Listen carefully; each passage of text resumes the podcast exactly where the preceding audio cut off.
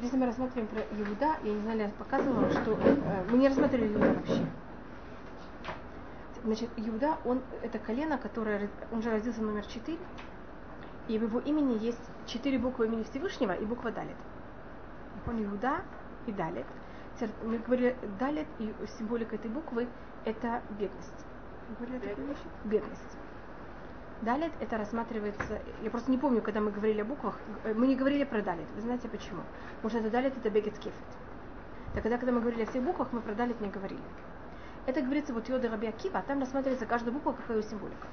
Алиф это преподавать, бет это алюф э, бина, это мудрость, гимель это гумель, гимель он дает, а далит это тот бедный, который получает.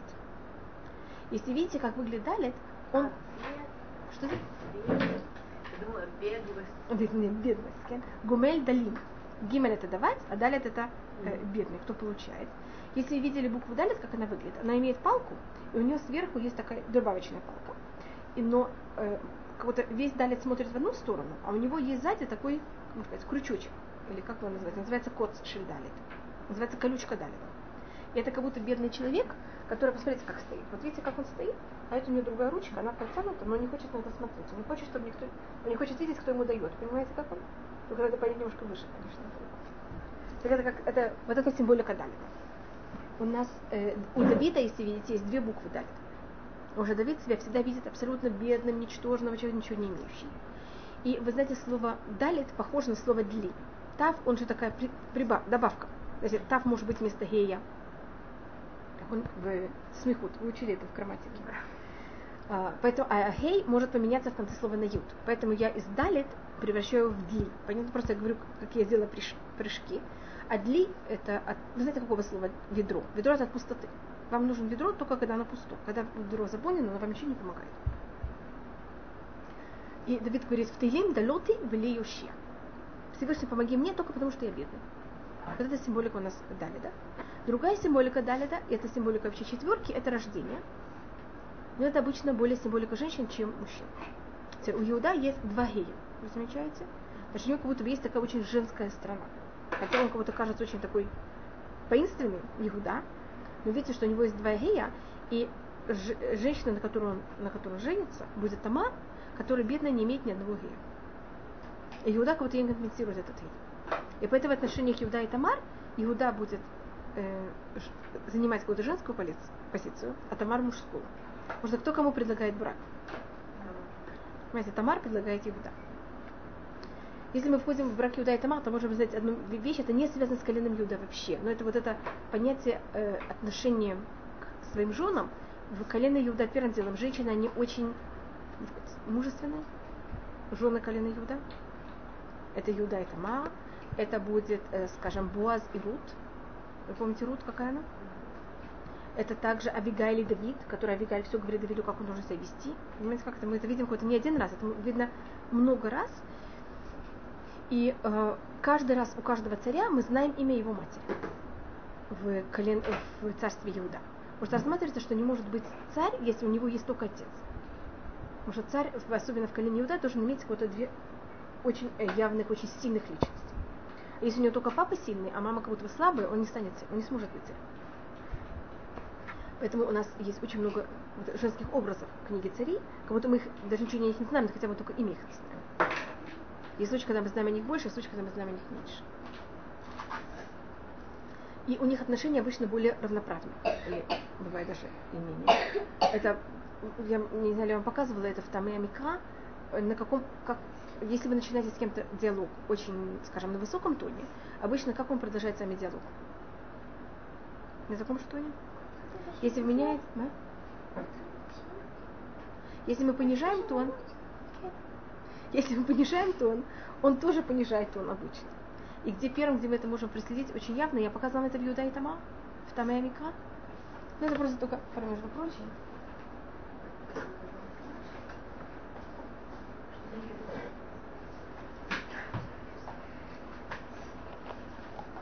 Вы знаете, это говорит, э, это рассматривает э, Кузары, что мы не только знаем, как Тура, значит, не только есть слова Туры, у нас даже есть интонация Туры. Мы точно знаем, как они разговаривают. И это, знаете, откуда мы это знаем? Так как у нас есть там языка. Не написано точно, где ставить знаки препинания. Понимаете, какую музыку это надо заводить.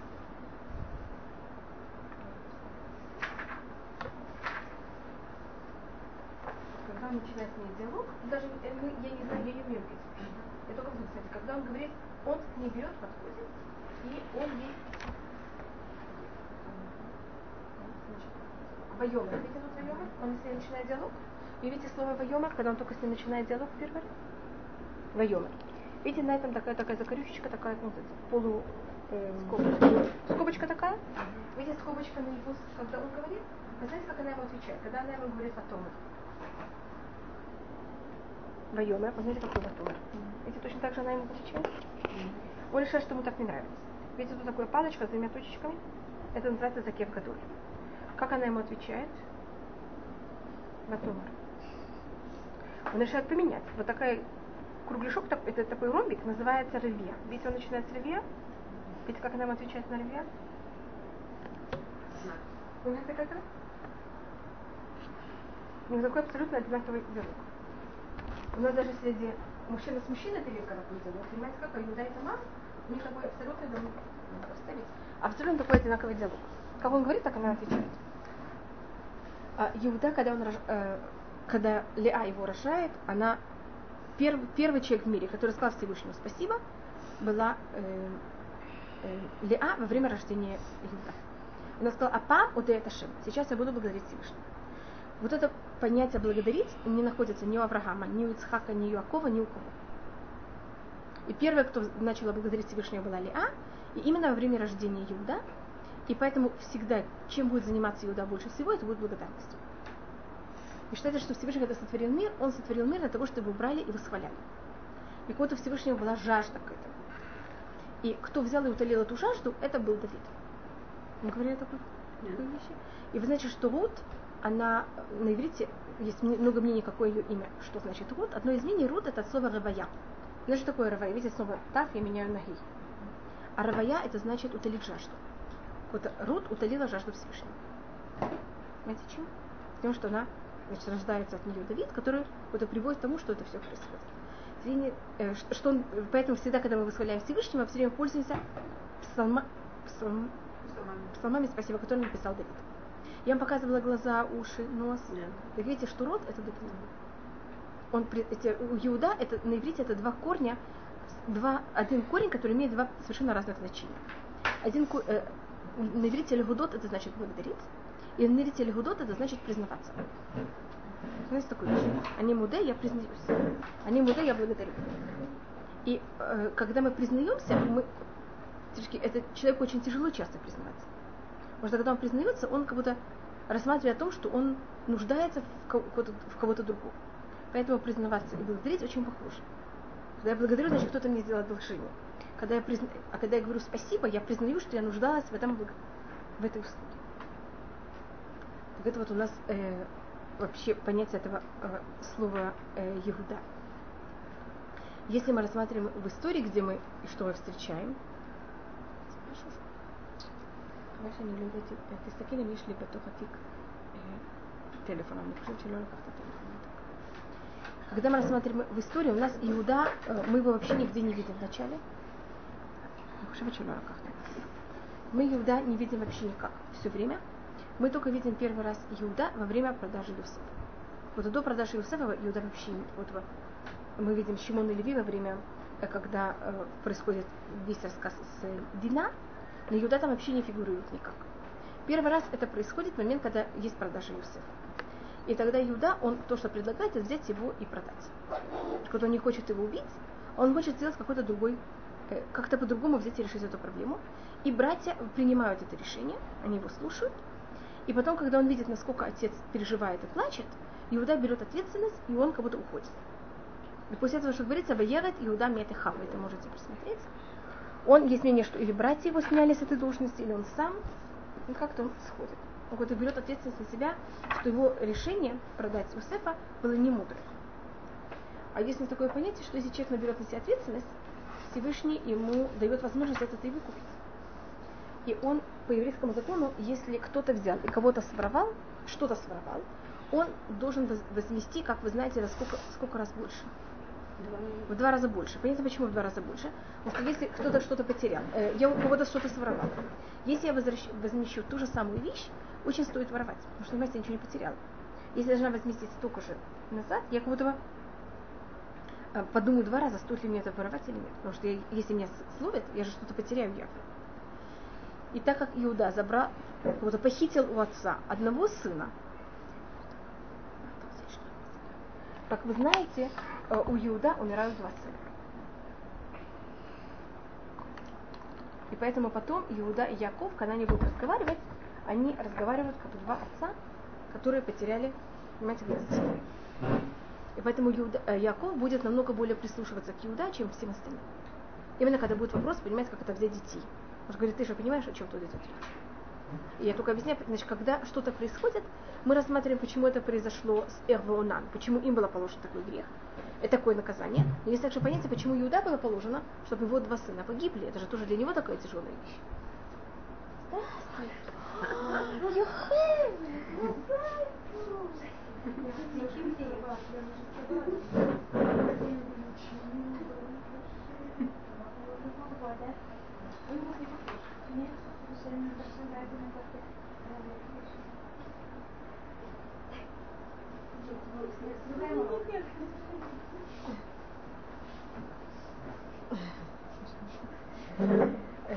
Это то, что мы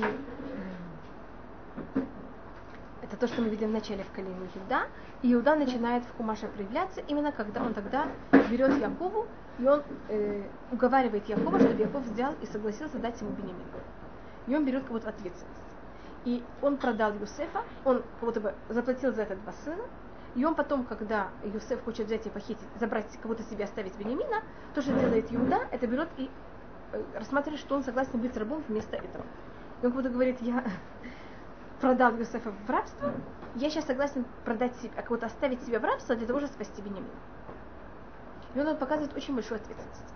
Теперь Иуда э, в этом случае, и мы также видим весь рассказ между Иуда и Тамаром у нас в то, что Мидраш рассматривает в рассказе в Иуда и Тамар, тоже Давид и Батшева в какой-то мере это похожая вещь. У нас есть случаи, когда то, что грех произошел, это вот не в моих руках. Я не знаю, у вас происходили такие вещи, что вы что-то сказали, вы что-то сделали, когда вообще непонятно, как вы могли так себя вести. Бывает такая вещь. Кто-то, кто-то меня потянул за язык, это называется. Ну, какой-то, ну не я, не я это сделала. Мне, мне как будто, понимаете, как или, или может быть даже я, но в какой-то мере это, я сейчас не знаю, что делать. И вопрос, это есть первый вопрос, что, как меня вести, чтобы не согрешить. А есть совершенно другой, другой, э, другой вопрос, что делать, если я уже это сделал. Говорит, что Иуда с Тома, у Иуда не было выбора. Ну как это Всевышний поставил Иуда в таком, в таком испытании, что то, что он возьмет и э, увидит Тамар, и Тамар также старается, чтобы это было так, что у Иуда нет абсолютно никакого выбора. У Иуда только есть очень тяжелый выбор, это что сделать завтра. Он как бы потом просыпается на завтра, более, более точно совсем на завтра, когда Тамара беременеет, и она ему тогда шлет, и она ему отдает все признаки, которые, которые то, что он ее оставил. И, он, и она только ему говорит, возьми и признайся, это кого это? Ты можешь признаться, можешь не признаться, я тебе все отдала.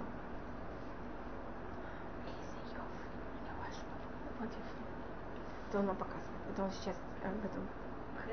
Нет, нет, это у нее такой хук. Как вы понимаете, главная вещь это кидать, а не оставлять. И, в, и Иуда знает, ему кажется, что если он возьмет и придет и скажет, э, что это он, его Яков возьмет и выкинет из 12 сыновей. Он это потеряет всю свою духовную будущее. Ну, вот на, на, на одном э, на одной чаше признаться, что это он, на другой чаше потерять абсолютно все. Ну, его понять. Это, мне кажется, всегда, когда мы находимся в таком выборе, нам кажется, что если мы возьмем и скажем, что это мы, что произойдет с нами? Конец. И тогда то, что делает Иуда, он признается. Это нам рассказывает Мидраш, насколько Иуда это было ужасно и тяжело. И в момент, когда он признался, он этим и получил царство. Ему казалось, что он за счет этого теряет все, а, а Всевышний сказал, что если ты признался, вот это был его выбор. Его выбор не был. Что это? Это все. Тогда все было по-другому должно быть. Должно быть. Что, вы знаете, партия, которая никогда не ошибается, это очень тяжелая вещь. Поэтому царь, который не может признаться, он не может быть царем. Это, это, поэтому Всевышний дает Иуда такое тяжелое испытание. Значит, Всевышний делает, что он грешил, и его испытание это не грешить или нет, потому что то, что он явно согрешит, это будет понятно. Я даже не знаю, это называется грешит, где сделать этот поступок, потому что там не совсем понятие греха. Это какой-то очень неприличный поступок. Или форма такая не очень приличная. Значит, то, что Давид, э, Иуда это сделает, это однозначно. Весь вопрос, что, как он будет потом э, вести себя. С Давидом. И с Давидом то же самое. Вы сказали, что он и все сделает Я как помню, рот заставил, замерзнуть. Так это то, что мы видим в рассказе Иуда и Тама, это понятие, что э, Иуда берет и признается. И этим, чем он признается, он кого-то достигает свой уровень. Если бы, как, я, как то, что вы сказали, если бы нет, мы не знаем, как бы пошла бы история дальше. И берет абсолютно на себя всю ответственность, и тогда, в момент, когда он это делает, он в какой-то мере вос- восстанавливает себе своих двух сыновей. Он потерял Эрвонана, он признается, тогда Тамара остается жива, и тогда Перец и Зарах, из, от них происходит потом будущее царство. Вот вы понимаете, как эти два сына он это получает назад, поэтому у него рождается именно двойняшка. Теперь у царя, мы тут видим это уже у первого сына э, Иуда, это потом продолжается дальше. Вы знаете, что скромность это э, цниут, а как называется противоположность цниут? Прицуд. Как зовут старшего сына э, Иуда? Перец. Видите, что это корень прицуд. Но смотрите, что Мелех Порец Гадер. Царь не может идти вот так вот, как будто в- по дорожке прямо как надо. Если он так себя ведет, он не царь. Царь это именно понятие того, что он выходит из рамок все время. И это мы видим Иуда все время. О, я извиняюсь. Полюш. Вы мне очень-очень извините. Или через окно. Хотите через окно? Я вам, я вам помогу.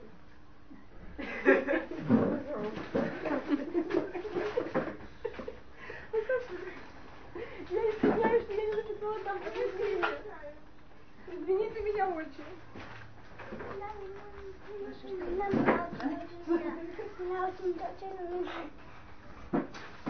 פעם אחת ללכת לגברת פולשוק לפתוח את הדלת, כי לפעמים הם לא יודעות איך טוב לפתוח את הדלת.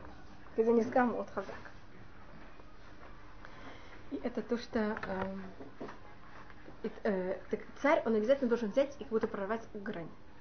Есть такой, я не знаю, ли вам рассказывали, очень известный такой рассказ про Йонатан Айбищец, что он один раз встретился с э, Франц Юсефом, это императором Австро-Венгрии, и император Австро-Венгрии сказал ему, что я знаю, что ты очень мудрый человек. Там они говорили о чем-то, и он сказал ему, я сейчас еду на охоту, и скажи мне, с, какого, с каких ворот я возвращусь назад в Вену? А в Вену было, я не знаю, сколько-то ворот. И э, Ребенок Абичет взял бумажку, написал, они это положили, спрятали. И потом, когда принц Йосеф возвращался с охоты, он продумал, значит, он въехал, хотел въехать в одни ворота. Он сказал, ну, явно ребенок Абичет подумал, потому что самый близкий. Поехал наоборот, идемте из самых дальних. Он сказал, нет, ну должно быть, он продумал, что я возьму и въеду из самых дальних специально. Так вот он ехал вокруг, пока он решил, что он возьмет и даст приказ, что прорубили новые ворота. И когда открыли бумажку, вот такой вещи, например, Абичет не надумается, потому что нет таких ворот. Когда открыли бумажку, там было написано Мелях Пурец Кадел. Царь прорубает ограду. Значит, у нас есть вот такое вот предание, что это вот это понятие царства. Если вот такая идея вошла человеку в голову, значит он царь.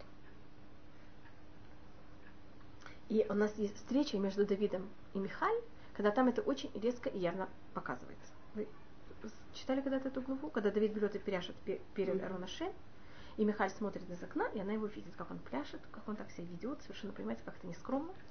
И когда он пляшет, его какая-то нижняя одежда видна. Знаете, когда люди пляшут, так же это рассматривают, выглядят. И когда человек танцует, у него обычно что-то поднимает, что-то оголяется. И Михаль говорит Давиду, как ты себя ведешь? Царь так себя не ведет. Это же унизительно. То он говорит, вот, вот это понятие царства. А Шауль, у него было совершенно другое понятие. Это колено Бенемин. Они были такие очень скромные, точные. Вот как вот, видите, есть, э, есть борозда, или как это называете, когда есть точная линия. И они идут точно в линии ни направо, ни налево. Но это явно не понятие царства.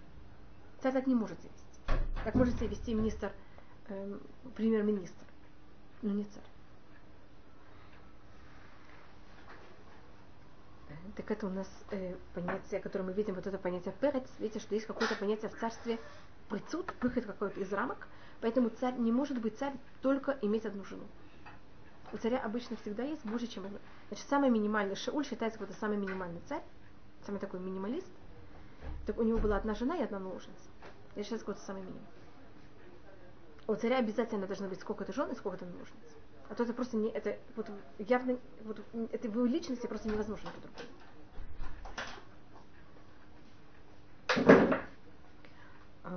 И я не знаю, мы рассматривали о том, что каждые три колена, они имели какой-то... Потом, если мы рассматриваем дальше, когда евреи оказались... Значит, это то, что мы видим в Хумаше. Потом, когда мы оказываемся в книге Бамидбар, в книге Баришит Иуда номер 4. Книге, извините, в книге Баришит и Шмот он номер 4. Когда мы переходим в книгу Бамидбар, мы уже не рассматриваем еврейский народ как семью, а мы в книге Бамидбар уже видим еврейский народ как народ. В еврейском народе как народ Иуда вдруг берет и меняет свое место, и он становится номер один.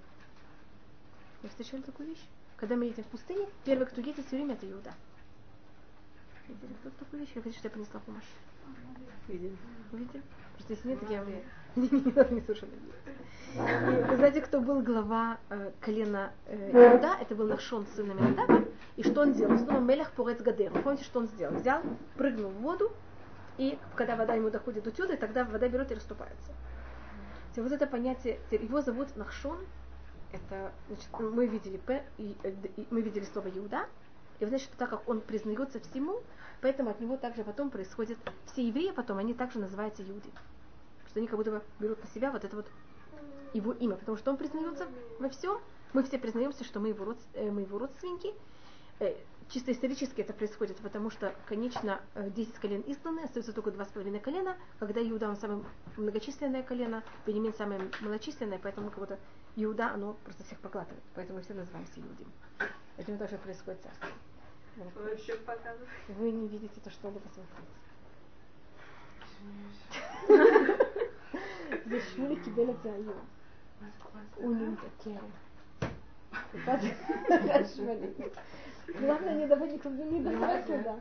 Главное это потом вытаскивать.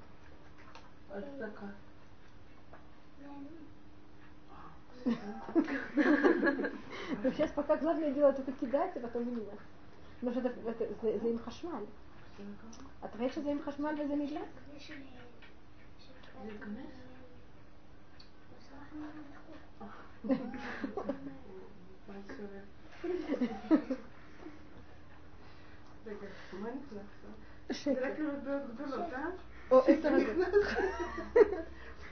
או עשר אגורות. אולי ייכנס גם שמולי? לא? וואי, אתם לא צריכים לעשות את זה. יש, יש לי שקל. השקל שלי כבר יש הרבה פעמים. זה שמולי היום בדיוק קיבל את זה. תנסה שמולי, אולי חצי שקל ייכנס. אני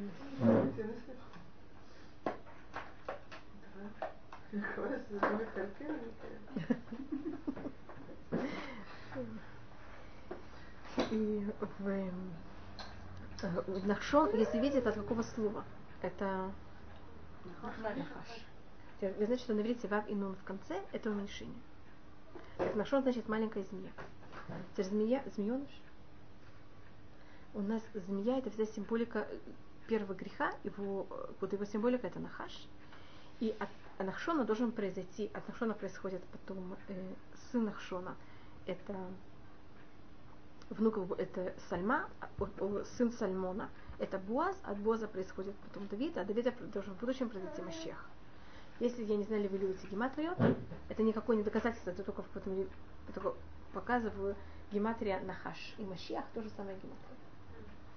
Приятно. Так Машех это замаскированная змея или змея замаскированный Машех. Я не знаю, как вы хотите это рассмотреть. Видите, Машех, видите, там примерно то же самое, как Нахаш. Что это? Почему Я только мем и юд, это же ну. Какая связь? Какой ремеш, что это значит? Значит, то, что должен сделать Давид или Машех в будущем, это исправить все грехи до змеи. А. Это все, что змеи дальше, это то, что Машех должен исправить. А когда мы должны что-то исправить, мы обязательно должны иметь что-то общее скажем, там, потолок не может исправлять воздух. Понимаете как? Когда нет ничего общего, мы не можем вообще с этим иметь какую-то какую связь. Поэтому должно быть что-то общее для того, чтобы могли взять и с этим как-то бороться или как-то э, влиять на это. И э, вещь, которую мы не рассматривали, это будет позже, когда мы будем рассматривать о Давиде, э, Давид и его корни всегда, они самые негативные, которые только есть. Значит, у нас есть много народов в мире. Не все, не, не все народы самые приятные, но есть два народа, которые вообще не имеют права войти в еврейский народ. Это вы знаете, какие Амон и Муаб. И они родились, мне кажется, из всего Танаха в самой неприятной форме. Нет никого, кто родился более приятным. И именно они, только от них должен произойти Машех. Гуд происходит от Муава, а Нама, жена э, Шлюмо, которая рождает Рахавама, от которой потом происходит Машех по преданию, она из Амона. Нама Амунит. И поэтому в Машехе должно быть, должен быть и Муав, и Амон одновременно. И есть у нас э, посук в Таилиме, в 89-м псалме, там говорится «Мацатый Давид Авди». Я нашел своего раба Давида. Спрашивает меня даже, где Всевышний нашел Давида. Вы знаете, Всевышний нашел Давида, вы знаете где? В Когда Лота спасали, спасали как будто бы другую сторону. Вот между Авраамом и Лотом есть как будто две половинки Машеха. Авраама половина и у Лота половина. Когда они объединяются, тогда у нас рождается Машех. Или что-то похожее. Вот Или прадедушка Машеха на дедушка Машеха. Эм, вещь, которую я припрыгнула, я потом это возвращусь, это благословение Якова эм, Иуда. Когда мы говорим о каждом колене, мы должны говорить о благословении Якова, благословении Муше, и что исторически с ним происходит. Так я вот благословение э, Иуда, Якова Иуда я не рассмотрела вообще. Э, я только рассмотрела сейчас, что в книге Бамидбар он уже рассматривается как первое колено. Значит, благословение Якова уже видно на этот намек. Иуда, Ата Юдуха Хеха, Иуда, все братья будут признаваться тебе, как я говорил, что также поэтому все называемся Иудим. Ядха Борах Веха, твоя рука будет всегда в затылок твоего врага. Значит, враг будет всегда показывать затылок, он всегда будет от тебя убегать. Иштахабули Хабне Имеха, Иштахабули Хабне Авиха, все дети твоего отца будут тебе поклоняться, значит, тут ты будешь царь. Гур Арьем Иуда, ты маленький львенок Иуда. Митерев Бни Алита, Кара Рават Скария Ухлави Миякимена. Царь Иуда, он никогда не становится царем вдруг. Он это делает очень-очень постепенно. Сначала он называется Гур Арье. Сначала он Гур Арье, это маленький львенок. Потом он Лави, Кара Рават Скария Ухлави Миякимену. Вот сначала он лев, потом он лави. Лави такой вот громадный, лев. И, конечно, когда он уже как лев, он лежит, тогда никто вообще до него дотрагивается. И Давид также, он не сразу становится царем, у него это происходит очень постепенно он сначала помазан на царство. И он вообще ни, в какой-то мере никак не царь. И он проходит очень много мучений, пока он доходит до царства. И пока он может так вот спокойно лежать, и все будут дрожать от него, проходит очень много времени. Э, и без зачем, когда придет Мащах, может быть, это будет вдруг, но если это будет по э, теории, как всегда происходит у колена Иуда, это все будет очень, понял как-то, не знаю, насколько медленно, но это должно обычно иметь не один этап, а несколько этапов. Это также Маймонит, когда он пишет про Мащеха, он тоже пишет об этом, что это будет иметь не один этап, а там, 3-4 этапа. Э, колено Иуда, они также те, как обычно, кто строит храм, и храм в Танахе называется также Ариэль. А, он вы видели, если бы кого-то посмотреть сверху на храм, он напоминал э, лежачего льва. Вы знаете, как лев лежит, он вот так вот берет руки, ручки, вот так вот лежит. Значит, есть туловище, а вперед немножко шире. Вы знаете, как выглядел храм? Значит, был как будто э, был, э, э, мальбен. Это было прямоугольник. прямоугольник, а спереди был, спереди был еще один прямоугольник. Понимаете, как он выглядел?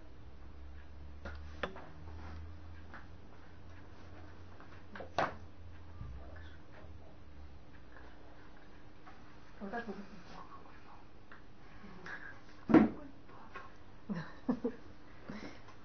Вот видите, вот так выглядел храм. И вы согласны, что если сверху вы на это смотрите, это напоминает немножко лежачего льва. И поэтому храм всегда называется также э, лев. И в символика, мы не говорили, может быть, до этого, но у каждого, у каждого из трех колен была своя символика. Мы говорили, по-моему, про э, Рувена, что его символика, символика был человек. אבל אתה יכול לקשקש, אבל רק לא לזרוק את זה שוב. И символика колена Иуда это была лев. Лев это царь диких животных. Понимаете, как это? Дикие животные, льва вы не можете никогда взять и ни во что не Невозможно им никак пользоваться. Он вот, вот как я говорю, как перец. Понимаете, что такое кицут? Значит, лев это тот, кто имеет. Или человек, который сравнивается со львом, это человек, который имеет очень много всяких эм, страстей и желаний, и они у него все время что делают со всех сторон? Вырываются, и он все время пробует как-то, может сказать, э, удержаться. Он за ним все время бегает, они все время у него убегают. И поэтому э, Иуда или Давид в будущем, он будет, будет всегда иметь символику Бальчува. Мы говорили, по-моему, про Рахель или Алях, когда мы говорили, что потомки Рахель, их не символика это цадиким, а потомки Илиа это Баличува. Потому что с этими страстями невозможно иметь что делать. Понимаете, как они все время будут где-то как-то вырываться. И то, что будет, будет делать потомки Иуда, это будет все время их только пробовать потом, после, постфактум, брать и исправляться. Как мы рассматривали, когда Иуда, он это делает первый раз, когда он берет и э, признается в своем грехе а то, что в своем поступке, а то, что он сделает поступок, это вот совершенно явно и понятно, что это будет так. Ло ясур шевет ми Иуда, не сойдет жезл от Иуда. Шевет, значит, это понятие власти. У мехокек ми бен раглав. И законодатель из его ног. Значит, всегда от колена Иуда будут цари, будут властители, и всегда от потомков Иуда будет также э, уровень, какое-то понятие Туры. Мы еще не говорили о, разных, разных форм преподавания Туры. У нас у колена Иуда есть Тура, у колена Леви есть Тура, у колена Исахар есть Тура, и у колена Нафтали есть Тура. И у каждого есть как бы разные как сказать, оттенки Туры.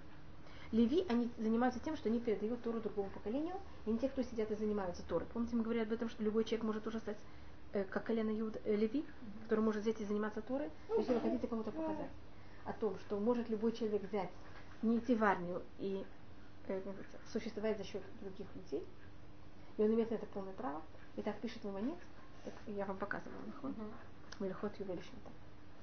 Явно, потому что уже об этом знает. Это вот если кто-то выступает против Колеля, так у меня есть такое доказательство в черно по белому.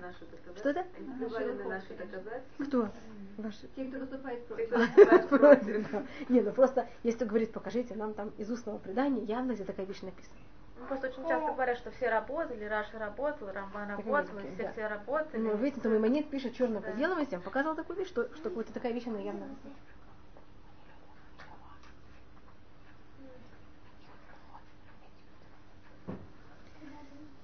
Но э, это пишет тоже о Ахаим, что не всегда такая вещь возможна. Значит, если кто-то уже базируется на э, мудрецов и на устное предание, тогда, понимаете, Маймонит об этом пишет. Эта вещь по-другому это просто невозможно. Это вещь, которая не будет передаваться дальше. Я этим занималась с колена Иуда, э, колено Леви, поэтому колено Леви не было земли. А Иуда, ну, он именно тем, кто занимается закон- законодательством. И вот именно какой закон в каком случае. Какой-то пустой каляха, это была сила обычно колена Иуда. А у Леви это более преподаватели. Понимаете, разница между преподавателями? В Санедрине, если был кто-то из колена Иуда в Санедрине, то он был, был, скажем, глава Санедрина. Понимаете, какая разница? А есть те, кто занимается тем, что передавать Тору следующему поколению, это был колено Леви. А колено Исахара, они, которых мы еще не рассматривали, у них будет занятие Торы в связи с эм, Тора и наука. Как Тору воплощать в физическом мире. Значит, есть какой-то теоретический закон Торы, или наоборот, практическая какая-то проблема, как мы сейчас это берем и связываем вместе. Они занимаются астрономией и другими вещами. Это очень какая-то требовательная вещь. От этого надо очень тяжело заниматься. Называется такая работа, которая ломает кости. А колен так говорится. Исаха хамор гара. Да. Вот это очень такое, понимаете, надо в это вникать очень глубоко. Гара. И есть также, Кен, есть там одно, одно изменение, это хамор гара. Понимаете, для этого надо очень э, крепкие кости. Ахрисанах? Улех ай. А нафтали, у него, наоборот, это сладость Торы, и это понятие, когда очень многие вещи совершенно разные, берут их и объединяют их все вместе. И получаешь такую общую картину, так красиво. Это называется сладость Торы. Вот он такая вещь, она такая сладкая. Когда все совершенно разные вещи, и вдруг все вместе, и все так, все так имеет связь одно с другим. Это считается противоположностью Сахара какой-то. У Сахара все так точно. И все надо куда дойти до до самого закона, что и как делать. Сахар это такие, ну, это не знаю. Можно. Я просто вам показываю, что вы... У нас есть как будто четыре колена. Слегка. У нас как будто в, есть, э, в- когда мы говорим о Торе, есть совершенно четыре ра- разных форм занятия Торы у четырех разных совершенно колен. И совершенно, понимаете, как у каждого Тора она какой-то в другой форме проявляется. А только мы все время говорим, те занимаются Торой, те занимаются Торой, просто показывают, что у каждого колена какой-то своя, свой какой-то совершенно другой оттенок. Потому что нофет на иврите – это сладость. Нофет суфим – это куда понятие слабости. И нафтали – это от слова нафтулей, мы потом просмотрим, это от слова связывать. Это вот сладость с тем, что берется все связывается, и все объединяется. Если мы говорим о туре. И в עד כי מחוקק מבין רגליו, אוסרי לגפן עירו ולסורקה בני אתונו. Значит, на самом простом объяснении, это э, уровни на его территории колена Иуда будет очень много виноградников. Хахале найми яйн шинайми халав, у него будут красные глаза от вина и белые зубы от молока. Значит, на его территории будут или виноградники, или стада. Если вы знаете, арабы, чем они занимаются в территории, на территории Иуда, они в основном выращивают или виноградники, или вы видите стада, с которыми они ходят. Это, это особость, э, это тут же большая часть территории колена Иуда, это пустыня, а в пустыне выращивать что-то почти невозможно. Можно только ходить стада, стадами животных, а на горах вы знаете, что главная территория, середина территории колена Юда, она очень гористая, и в ней также хорошо выращивать виноградники. А кроме этого, там все остальное не так просто.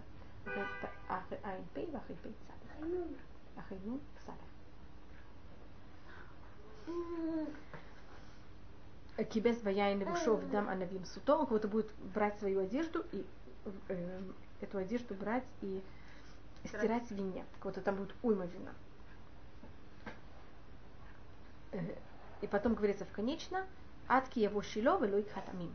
И, конечно, Иуда, э, он, вот, у него будут потомки до момента, когда придет царь Машиах, которому все будут приносить подарки, и все народы к нему э, соберутся и объединятся.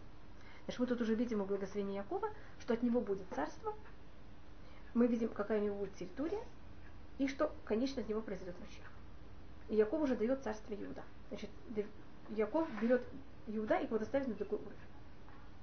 Есть мнение на то, что э, Яков ставит э, Иуда на такой уровень, это тем, что он считал, что тот, кто взял и убил Юсефа, должно быть был Иуда. Он в какой-то мере прав, потому что, как вы знаете, Иуда его продал. Потому что он говорится, Метерев бни Алита. Ты взял и отошел от растерзания моего сына. Может, вы знаете, что было сказано про, Ю, э, про Юсефа? Таров Торав. И там даже есть спор, не знали, мы говорили об этом, что Яков никого из своих сыновей не называет сыновьями, кроме Юсефа и Бениамина. Говорили да, такую вещь? Что он когда... Мы говорили, по-моему, об этом, да. что он называет братьями. И тут он говорит про Иуда, Митеров бни Алита. От растерзания моего сына ты поднялся. Вопрос о растерзании. Мой сын, ты поднялся? Или от растерзания моего сына ты поднялся? Понимаете, как это смотреть? Значит, или это тогда Иуда, это будет единственный, кого Яков называет его сыном. Но это тоже вопросительный знак, потому что может быть, что он имеет в виду не Иуда, а именно он говорит Иуде, что ты смог взять и не растерзать моего сына, что это Юсеф. И в, когда мы переходим в пустыню, и в Иуда, он становится первым. В пустыне построение еврейского стана, он совершенно другой. Мы там не делим э, еврейский народ по их матерям, мы их не делим по тому порядку, как они родились, а мы это делим по четырем сторонам мира. У нас есть э, восток первый, юг второй, это как по, по тому, как солнце, солнце крутится по небесам, как такая вещь называется на русском? Круговорот. Круговорот солнца или круговорот воды? Знаю. Ну понятно, что я имею в виду. Значит, в Танахе все идет естественно. Как Всевышний створил мир, так и все должно идти. И вот эти четыре деления, они рассматриваются, что они отражают, это как раз в Шавуот мы читали, ну, может быть, я вам говорила об этом, это отражает о том, как Всевышний взял и э, в начале, перед созданием мира, то, что называется Масса Меркава. Как, э, вы знаете, что такое Масса Меркава? Мы говорили, по-моему, об этом. Как престол Всевышнего правит в мире или как Всевышний составил весь мир. И у нас там тоже есть, вот у Масса Меркава, у него там есть э, какое-то, что такое непонятное существо, я даже не знаю, как его объяснить или что, потому что мы об этом ничего не понимаем, что у него одна, у этого существа есть, у этого, у этой проявления, не знаю даже, как это правильно сказать, есть четыре ли, лица, лика, так можно сказать на русском, или да. лица, что он четырехли, четырехликий, четырехликий. Значит, у него есть бык, э, лев, змея и человек. И вот эти четыре, это, мы рассматриваем по четырем сторонам. Восток – это первая сторона, откуда солнце восходит. На иврите также кедем, так называется восток, и кедем это кадима, это вперед. Потому что у нас восток всегда самое начало. У каждой из этих четырех мы можем рассматривать все вещи, которые вы видите, которые связаны с четырьмя. Их можно рассмотреть вот по этим четырем сторонам мира – и каждая сторона мира имеет какую-то свою ментальность, какую-то свою символику. Эм, и мы даже, мне кажется, в наше время делим весь мир на Запад и Восток. Если мы говорим о странах мира. Когда мы говорим о Востоке, значит это всегда начало. Если мы говорили про Нахшона, который взял и прыгнул в воду, ведь, знаете, когда утром мы просыпаемся, если вы когда-то это видели, кажется, что свет берет и как будто берет что с темнотой. Пронизает темноту. И, это, и Иуда, он откуда всегда идет откуда первый. И они едут, и они находятся на востоке. Вместе с Иуда находятся Исахар с Вулем. Мы потом это просмотрим, как это. Их символика это лев. Ведь это царь диких животных, который всегда прорывается вверх. Камень э, Иуда, я не говорю о нем, потому что мы очень, знаете, есть очень много споров, какой это камень. Мы уже говорили про Одем, потому что это было очень однозначно и явно. А про Иуда это уже достаточно сложно понять, что это. Э, Одем Петидал Барекет, Нофах Сапир Беялум. Так это Нофах из спора какого он цвета. Если не это сапир, это вроде как будет цвет, если несколько мнений, что это. Что это точно. Потом то, что мы видим, значит, Иуда все время едет первый в пустыне, и то, что э, рассматривает э, Рамбан, когда он говорит о четырех сторонах мира, какая-то символика, и что это правильно, чего это, он рассматривает, что почему он едет первый, потому что у Иуда есть сила Торы, то, что мы говорили, это сила Торы, какого-то решения закона, и поэтому также у него есть царство и Тора, и поэтому это первый. И поэтому куда прорывается первый. Иуда это царство с Торой, а второй это будет Исахар, что это вот, вот это очень тяжелое занятие Торы. И он будет второй, а Звулун третий, который посмотрим потом, он тот, кто берет и дает и кормит того, кто занимается Торой. Может, всегда надо кого-то, кто кормит. Без этого вот и тот, кто занимается Торой, не может заниматься. Э, но это мы уже просмотрим про э, Звулуна. Э, в, мы то, что мы видим всегда также с колена Иуда, значит, первый вождь был Нахшон бен Аминадав, он, от него также есть Калев бен Ифуне. Помните Калева, который э, он э, посланник, который не э, приходит и правильно все говорит. Он, э, Калева, есть по преданию, Калев женился на Мирьям. Слушай такую вещь? На... Рахаб Юшуа. А по преданию э, Калев женился на, на Мирьям, которая была его старше на очень много лет. И значит, если вы хотите всякие такие вот особые браки, мы знаем, Мирьям умирает, когда ей 126 лет. Это в 40 год, когда мы находимся в пустыне. А Калев, когда выходит в Израиль, через еще сколько-то лет, говорит, что ему сейчас 85. Если сделайте расчет назад, вы понимаете, понимаете, как это? Примерно, Ну, не сравнивается. Что это? Не сравнивается. Прошлое. Ну просто у нас почти нет таких браков. Понимаете, как у нас обычно браки всегда, когда мужчина намного старше женщины. Это один из очень особых браков, когда женщина, наоборот, намного старше. Хур это был его сын? А Хур был их не сын. Это их не общий сын. А он также особость Хура это что? Значит, если мы говорим, что это, это предание устное, что Хур был сын Калева и Мирьям, и, и он тоже очень важная личность, вы знаете, рассматривается, когда Муше выходит на гору Синай, он оставляет Хура как своего заместителя. Мы знаем, что у нас есть Бацалель, Бен Ури, Бен Хур. Бацалель был сын Ури, который был сын Хура. И мы знаем, что Калев, когда он входит через 40 лет в Израиль, ему 85. Храм был построен, э, Мешкан был построен во второй год, когда мы были в пустыне. Значит, вот если возьмете 85, отнимите от этого 40 хотя бы. Даже немножко больше, чем 40. Потому что это говорит Калев, когда он уже в Израиле, через сколько-то лет. Сколько было э, Бацалелю, который в- правнук Калева, когда он строил Мешкан. Вы понимаете, как это проблема? Это 20 лет, ты говоришь. Что-то 18? Как это можно смотреть? Если, если бы э, Калеву, ему 40, когда строится Мешкан, Бацалелю, скажем, э, извините, Кал- Калеву, 40. ему, ну, скажем, ну 45. Это уже как будто, понимаете, я ему даю вот максимум, что возможно. Как, явно он даже был А. У Калева есть сын Хур. У Хура есть сын Ури. У Ури есть сын Бацалель. Сколько было каждому, когда они рожали своих детей?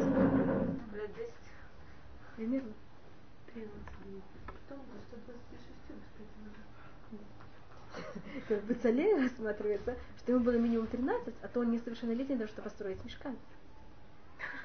Такие себя снимают 13. Шикарно у 42 лет, Да. 13 лет. Да. Куда? 6 да?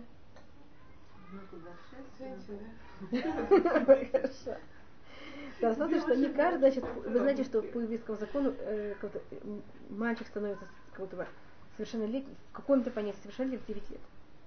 У нас есть на Танахе несколько людей, которые имели детей уже в 9 лет. В 9-10. Один из них, это вот это не, не один, понимаете, это целая цепочка. Это ху, и Хур, и Ури, и, и Хур, и Ури, и, и Калев должно быть. Явно имеют детей в таком возрасте.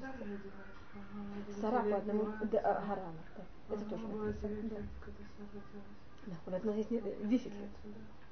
Хотя у нас есть несколько людей, ко- которые имеют такую, такую же вещь.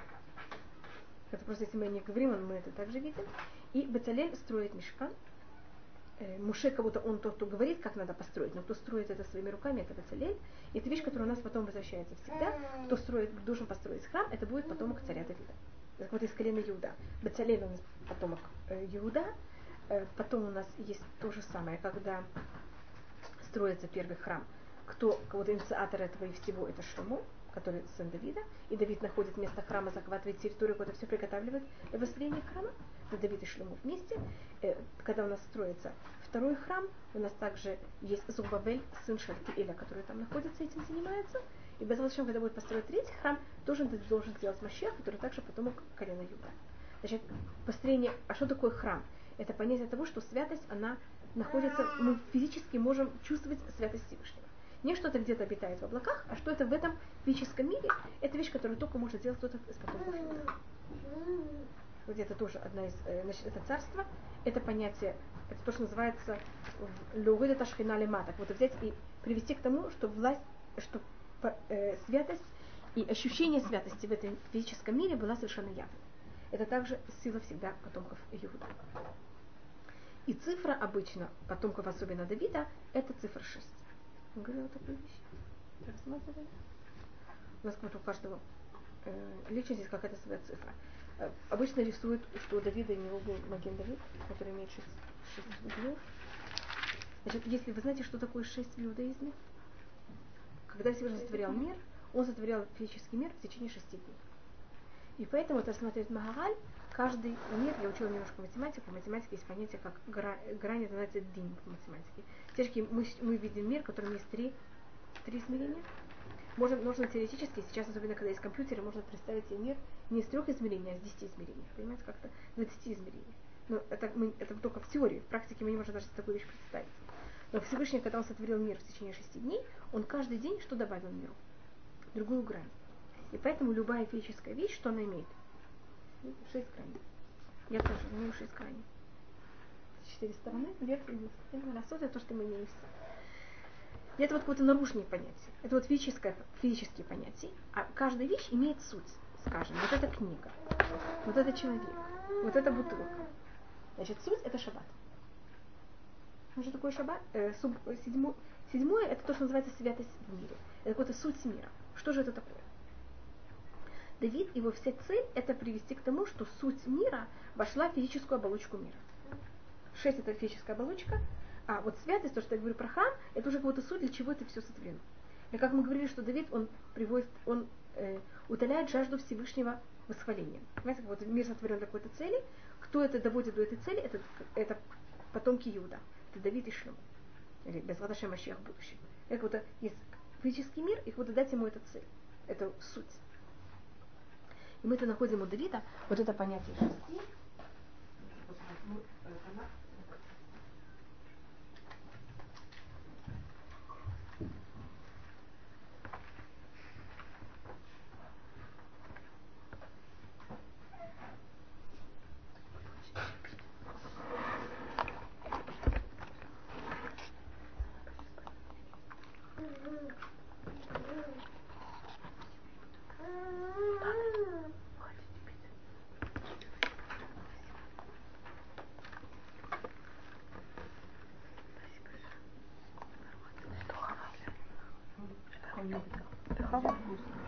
Да? Сколько на виде, сколько кто. Рахелечка.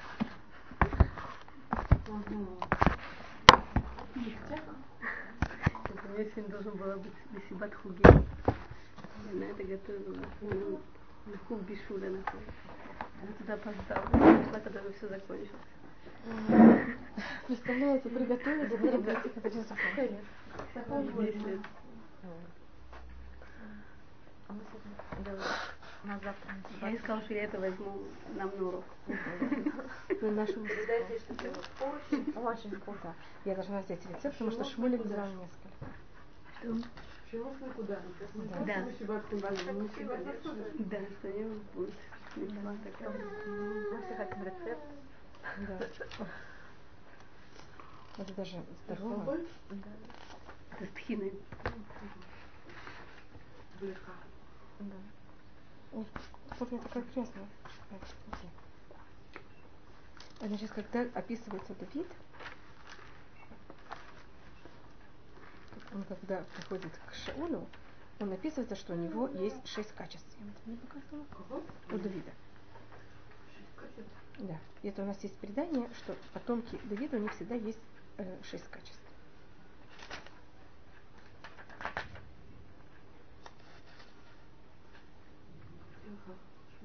Это в Шмуэль, Шмуэль Алиф, это, это 93 страница должна быть. Да, 93 страница. У вас, по-моему, все тарашины они такие же. Все Навиим у нас такие же. И это, может быть, я покажу даже, что такое Вав. Вы видели, как пишется буква Вав, нахон? М? Вы, вы знаете, как пишется буква Вав? Она же очень такая простая. Значит, если буква Юд, это понятие такой абсолютной святости. Это очень духовная вещь, потому что, говорю, Всевышний обитает на, в облаках. И это мы все согласны, что он в облаках. Он нам не мешает. Это говорится про, мы сегодня говорили Галель, это Рошходыш. Рам аль коль Машим. Очень высоко над всеми народами находится Всевышний. А мы говорим, Мика Шем Элокейну, как а наш Всевышний где находится? А Машпилили Ротбаша. Понимаете, как он видит все, что происходит всюду. Значит, а если бу- в- понятно, почему я говорю про Вав. Вав это шестая буква алфавита. То что выглядит, как выглядит Вав, она берет небеса и связывает их с землей. Ну, как-то она объединяет. Это тем, что занимается Давид. Он хочет все объединить. Может, я не знаю, я вам показывала, если вы возьмете имя Всевышнего, у нас есть первые две буквы и вторые две буквы. Если, я не знаю, вы замечаете, что они просто отражение одно другого. Юд. А потом у нас что есть? Вав. Это очень похоже. Только тут Юд, а тут Вав. Вот в обоих сторонах то же самое. Знаете, что Амалек, когда он находится, имя Всевышнего называется К без следующих, следующих двух букв. Амалек согласен, что Всевышний на облаках. То, что Амалек совершенно не согласен, это что есть Вав. И когда мы говорим Амен и Шмей Раба, может быть, вы слышали такую вещь, когда говорят Амен, мы говорим Амен в Кадиш, чтобы великое имя Всевышнего оцарило весь мир. Что такое великое имя Всевышнего? Значит, не только первые две буквы, которые в любом случае э, находятся в мире, а чтобы также две последние буквы. Это уже называется великое имя Всевышнего, когда мы по-настоящему ощущаем, что Всевышний в этом мире. Не только это знаем, а по-настоящему это ощущаем любой момент. И вот эта буква Вав, это то, что пробует сделать царь Давид. И понятно, почему, когда он это, э, имеет успех это сделать, это то, что мы называем приход Машеха. Когда всем понятно явно, что Всевышний в любой момент здесь. Это вот символика буквы Вав. Так понятно, почему это так важно? Что у них это шестерка и этот Вав. Что Всевышний находится здесь. Все время. Вот я это вижу совершенно перед моими глазами. И когда мы встречаемся первый раз с Давидом, это втори- второй раз с Давидом, э, описывается, что у него было шесть качеств. Вы видите это? Э, п- Кто-то хочет взять и представить Давида перед Шаулем. И он ему говорит, и хотят представить Давида перед Шаулем того, что он играл. Так если я хочу кого-то, чтобы он играл для меня, мне нужно какие качества, что он хорошо умеет играть. Слух. Слух. А что говорится о нем? Что есть у, Дави, у Ишая кто такой? Какой человек? Вы видите, у вас там написано такую вещь? Да, кто что он имеет? Человека храброго, высмышленного и красивого. да. Вы видите, какие качества? И, и также Иудея Наген, также тоже умеет играть. И в конце еще Всевышний с ним всегда. Мгм. Если вы посчитаете, у него тут шесть качеств. То, что Всевышний с ним это шестой? Да. Ну, вон, м, видишь, как говорится, Как они знают, что Всевышний? Да, там целая вещь, я сейчас не рассматриваю, понимаете, откуда знает тот человек, который его представляет, и почему им все эти качества пересказаны. Но только вот видите, шесть качеств. Это то, что рассматривается, вот эта особость э, Давида. Может быть, только закончу шестеркой, а потом в это же место в Танахе я возвращусь, как будто только страницу до этого. А Мы потом, нахо- вы знаете, что от эм, когда, поэтому я принесла Ктувим, когда можете взять Магилат Рут, если вы откроете, э, вы помните Магилат Рут? Эм, когда босс с ней встречает, конечно, они решают о браке, почти. И босс ее шлет назад домой, к ее свекрови. Он ей дает шесть колосьев. И рассматривает Мидраш, что он мне взял и дал. Хотите, я найду эти шесть колосьев или вы не хотите? Утром. Баймадля это, это у вас 175 страница. А, у вас есть? А, пожалуйста, можете взять, я потом найду это еще в одном месте. А какой посок? Посок Тетвав, мне кажется. Тетвав, да. Это 15-й посок. И он сказал, возьми твою э, косынку, которая у тебя. И он взял там и померил ей шесть, эм, шесть мер. мер. У вас переводится на русском мер? Видите, все мир. Ну хорошо, но не страшно, что было шесть мер. Но в любом случае, видите, тут есть, есть шесть. А Медраш рассматривает, говорится, что он взял ей и отмерил ей шесть э, саурим, это э, ячмень. И говорит, что нет мер. Если он отмерил, как на, на русском написано мер, так на иврите мера это эйфа. Эйф, значит, асирыта эйфа, одна десятая эйфа, это примерно 2,5 килограмма. Это же от чего мы берем и отделяем. Какая-то женщина.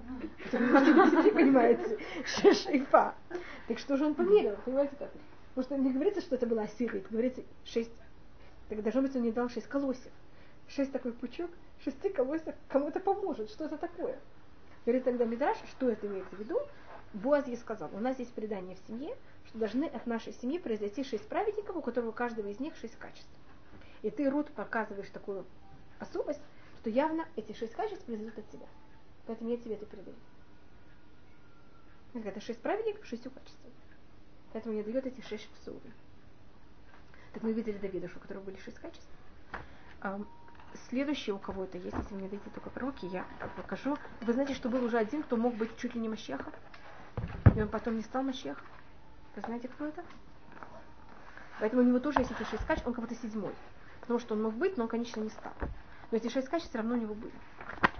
Но они, как бы, конечно, закрылись. Поэтому там вы увидите такую странную вещь. Это книга Ишаяу. Это у вас будет 240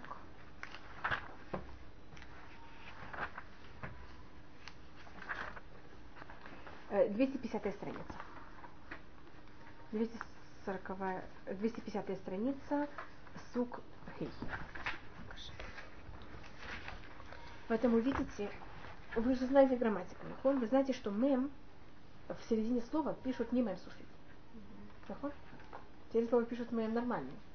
Вы уверены? Посмотрите книги Шаяу. Видите? Тут у вас написано Лемарбе Мисра. Посмотрите, Лемарбе. Где-то у вас. Вот? Лемарбе, Лемарбе. Слово до этого. А, ле... Видите, как написано Лемарбе? Видите, мем суфит в середине слова. Почему? Это единственный случай в Танахе, потому что он не стал Машехом, он закрылся. Потому что он не говорил, не восхвалял Всевышнего. Где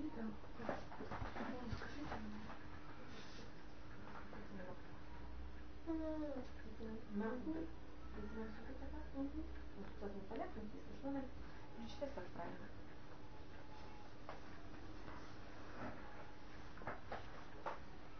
И там написано о нем шесть качеств. למרבה המשרה ולשלום אין קץ, פלא יועץ קל גיבור אב, видели тут?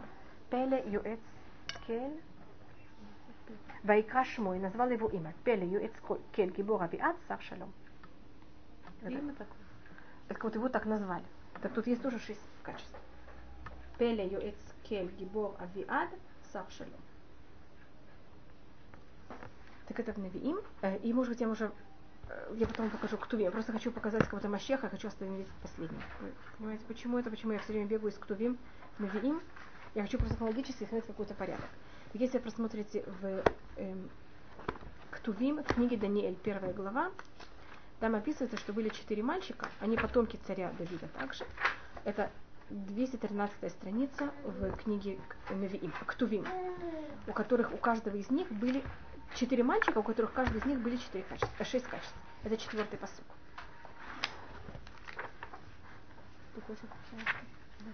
Еладим ашер эм баймум, дети, у которых нет никакого изъяна, хороших тувей маре, хорошо выглядящие, маскилим бехоль хохма, знающие все, э, все возможные мудрости, в ее и все понимающие, мы вины мада понимают э, науку, и в которых есть сила стоять во дворце царя. Видишь, это шесть качеств. Было четыре. Даниэль, Мишель, Хананя и Азарья. У нас был э, Давид, у нас был сейчас четверо мальчиков. Хаскияу, который почти мог быть, но как он сказал, что он, видите, там мэн закрытый, он как будто не стал. Поэтому это как будто от отнимает эти качества, понимаете, как-то они были даны, но так как он не стал Машехом, они, он их теряет. И Машех. А Машех это в Навиим, извините, я возьму ваш. Это тоже в пророке Шаяу, только это дальше. Что это? Потому что не, э, когда было чудо с Санхаривом, который вымер э, у стены Иерусалима, он не восхвалял Всевышнего. Он не амаршир. Поэтому, видите, мем, когда он открытый, мем такой нормальный, он открытый. Не сиротик. А такой мем суфит, что у него происходит? Он закрывается. Это 11, э, 11 глава в книге Шаяу. 252 страница. Э, Сукбит. Это говорится про Машеха. Это вот шестая личность. Внахала в руах Хашем, и будет на него дух Всевышнего. Это написано, какой будет дух. Руах хохма убина, руах. У вас тут есть такое? Пасук бет. Рух отца. Руах ица угвура, руах дат вират Хашем. Три, говорится вот три раза руах, но каждый раз говорится два качества. Видите, это все вместе шесть. Так, я просто показала вам то, что у, у, у потомков Давида должно быть вот три, э, шесть по шесть. И если вы хотите познать еще немножко глубже, как будто вот это понятие Вава, оно у Якова очень скрыто. У Авраама нет вообще Вава. У Ицхака нет Вава также. Потому что они как будто бы, они э, еще не дошли, как будто бы они пробуют взять имя Всевышнего привести в наш мир, но у них как будто не, не, нет возможности еще совсем. Они пробуют, но это не происходит. У Якова это уже как-то происходит. Но Яков пишется без вав. Он пять раз в туре пишется с вав. Талахим пишется с вав. Это уже когда понимаете, что делает Яков? Будто он имеет вав, он какой-то полный. У Йосефа вав пишется. У Якова он будто только слышится, но не пишется. У Йосефа он уже пишется. Он как будто это начинает как-то проявлять в физическом мире. А у Давида он даже слышится. А у Шломо тоже не пишется. Ну, что он не пишется. Вместо гей, вместо вав.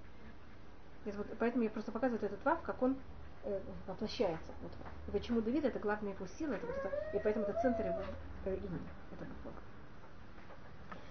Я говорю о том, что Давид, он э, как лев, и что он имеет такие не очень хорошие качества, как будто бы он все время их э, исправляет. Вы должны быть знаете, что Давид и Исав, они имели те же самые качества. Слышали такую вещь? И Давид мог быть Исавом, и Исав мог быть Давидом. То, что описывается, когда Давид, э, Исав рождается, что он был Адмуни. Помните такую вещь? Красный. Что именно красный, я не знаю, но написано, что была Адмуни. И когда мы встречаем первый раз Давида, это в книге Шмуэль Алиф, э, Перек Тедзайн, 16 глава, это вот у вас 92 страница, только у вас это так, как это в конце, у вас вы это не очень заметите. Значит, вы знаете, что обычно, когда заканчивается, что должно закончиться раньше, предложение или параграф? Мне кажется логично, что закончилось сначала предложение, потом параграф. У нас есть в Танахе несколько раз, когда параграф заканчивается в середине предложения. Это значит, что-то такое ужасное происходит. Это у нас страница 92 в Навиим. Понимаете, что такое параграф заканчивается в середине э, э, предложения, значит, как будто в середине предложения у вас должна быть пауза. И вот шлет Шмуэля взять и помазать Давида на царство.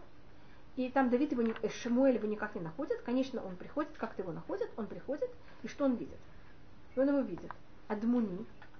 Есть то же самое. Адмуни говорится в Танахе два раза. А Исаак и о Давиде только. Только у него есть разница, что у него есть Ефейн, Ефейнайм. У него есть красивые глаза. И тогда есть пауза. Шмуэль, когда его видит, он впадает в что? В страх. Это также говорит Зуар. Давид как оказался очень таким негативным человеком. Поэтому его корни, как я говорю, от дома. И вот у него есть тяж- тяжелые качества. И он с этими тяжелыми качествами что все время делает? Работает над ними. И вы видите в середине предложения эту паузу? Товуи, оно хорошо выглядит. Им ефей найбы товуи, у него есть красивые глаза, и он хорошо выглядит. Пауза. Видите, пауза в середине предложения. И тогда Всевышний говорит ему, встань, помажь его. Кому надо сказать, встань, помажь его? Кто понимает, в каком состоянии? Шмуль в шоке, поэтому говорит, «Э, это Давид? Это кто будет царь еврейского народа? И значит, что такое имя Фейнаим? Хотя, значит, хотя он такой адмуни, значит, он будет проливать кровь, это явно в его характере, у него есть также и Фейнаим. Э, Глаза в Танахе на уровне Ремес это всегда суд, судья. Потому что что делают глаза? Глаза мне помогают, куда идти. Санедрин, они те, кто мне говорят, что правильно и что неправильно. И мы всегда, где вы видите глаза, значит, как-то на каком-то уровне это имеется в виду Санедрин. Вы знаете, что сколько людей было в Санедрине? А буква Айн, какая ее гематрия? 70. Поэтому, где бы ни было, значит, скажем, там у Шлюму говорится, все, что просили меня глаза, я им давал. Так, в простом понятии, значит, все, что его глаза хотели, он, он брал себе. А устное предание говорит, все, что Санедрин его просили, он им делал. И всегда, где мы видим глаза, имеется в виду Санедрин. Глаза зеркало души. Так хотя Давид, он кого-то адмуни, понимаете, он будет проливать кровь, но это будет делать только с разрешения Сандрина. А без Сандрина он такую вещь вообще не делает. А, так это также то, что мы видим про эм, Давида. Я просто думаю, какую еще сторону можно просмотреть про колено Иуда. Мне кажется, мы обоим о колене Иуда как-то рассмотрели. Он со всех сторон. Мы сейчас можем переходить к другому колену, это колено Исаха. Первым делом, значит, может быть, я построю даже какое-то построение, как, как мы это делаем. Мы сначала рассмотрим, где колено, как оно рождается, потом какое у него благословение у Якова, какое благословение у Муше. Ой, извините, про Иуда я смотрела благословение Иуда, эм, как Муше благословит колено Иуда. Э, у Иуда Амар, Шмашем Коль Иуда, слыши Всевышний голос Иуда, Веламав Тавиэну, Яда Вравло, Везер Мицарав Тие. Что Всевышний помог, что он всегда имел успех от своих врагов. Как будто бы в войне он всегда имел успех. Мы говорим о том, что Шимон, бедный, вообще ничего не получил что не получил также территорию, не получил благословения. И мы говорили, что его благословение находится внутри колена Юда. Поэтому говорится Шма Ашем Коль Юда, Шма это намек на колено Шимона. Почему? Почему? Шимон? Шимон в письменной Торе никогда не имел успеха. А почему именно в колене Иуда? Потому что Шимон, он всегда символика греха. Если я беру слово Шимон, делю, Тоже мог признаться? чтобы, не, чтобы рядом с ним находился лев. Когда рядом с вами лев, вы не играетесь. Себя ведете правильно. Понимаете почему? А Иуда это как лев такой. Поэтому, когда, понимаете, Иуда рядом с Шимоном, Шимон себя правильно ведет. А Шимона, как будто, чтобы он был без Иуда, это очень опасно. И в течение тысячу лет после разрушения первого храма в Вавилоне, может быть, вы слышали о такой вещи, была такая должность, которая называлась вожка люта.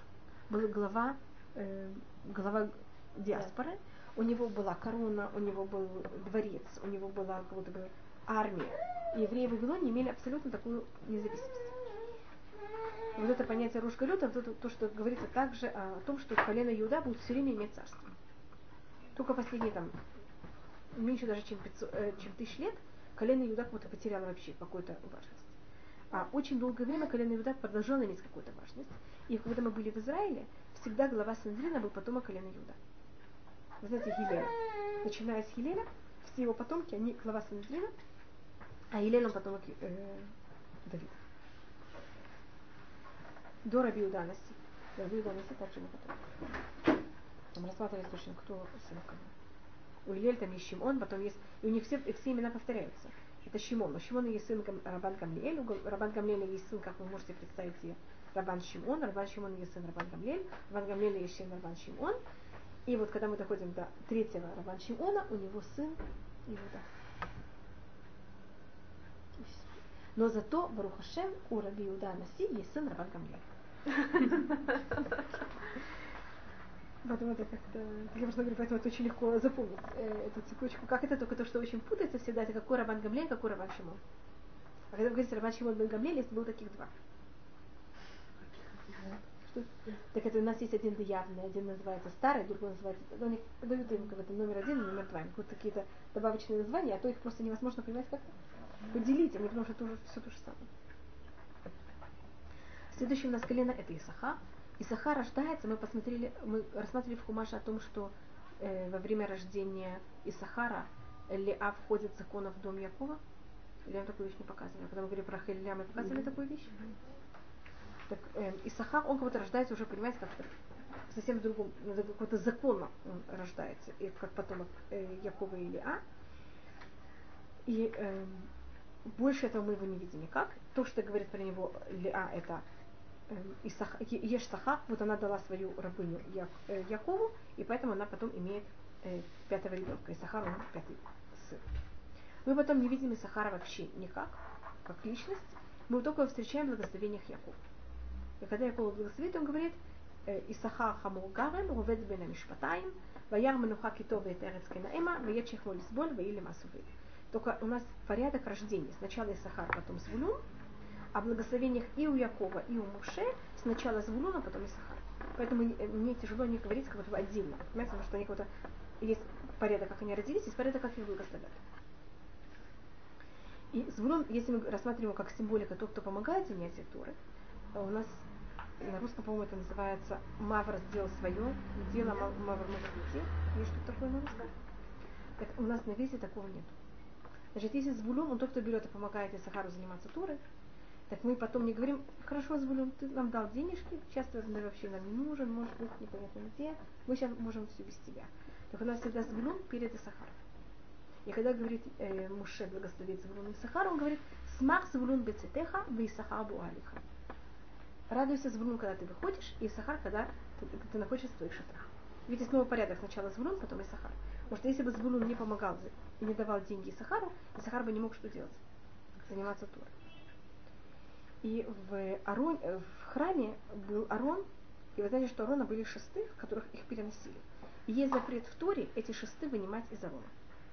И это тоже самая символика, потому что Арон невозможно его переносить. Его можно переносить только за счет шестов. Так шесты это те, кто помогают переносить Арон. Что это имеется в виду? Переносить Тору. И поэтому шесты запрещено их выносить из, э, вынимать из Арона. Все другие э, утвари в храме, которые были, можно было, когда их приносили, шесты вынимать. А у Арона это было запрещено. И вы помните Раби Акива, который приходит, когда он возвращается с 24 тысяч учеников, и приходит Рахель, что он тогда всем говорит? Шели, вы шалахем, шели. Все, что я знаю, все, что вы знаете, принадлежит этой женщине. Это вот понятие звулун. Звулун может быть в многих в разных формах. Это может быть шесты, это может быть жена, это может быть другое колено, это может быть что-то такое. Так мы рассмотрим это в следующий раз. Все, вы были очень тихие, ничего не спрашивали. Ходишь что? А тишки, можете все хотите в следующий раз немножко больше разговаривать? Проведем диалог. Спасибо.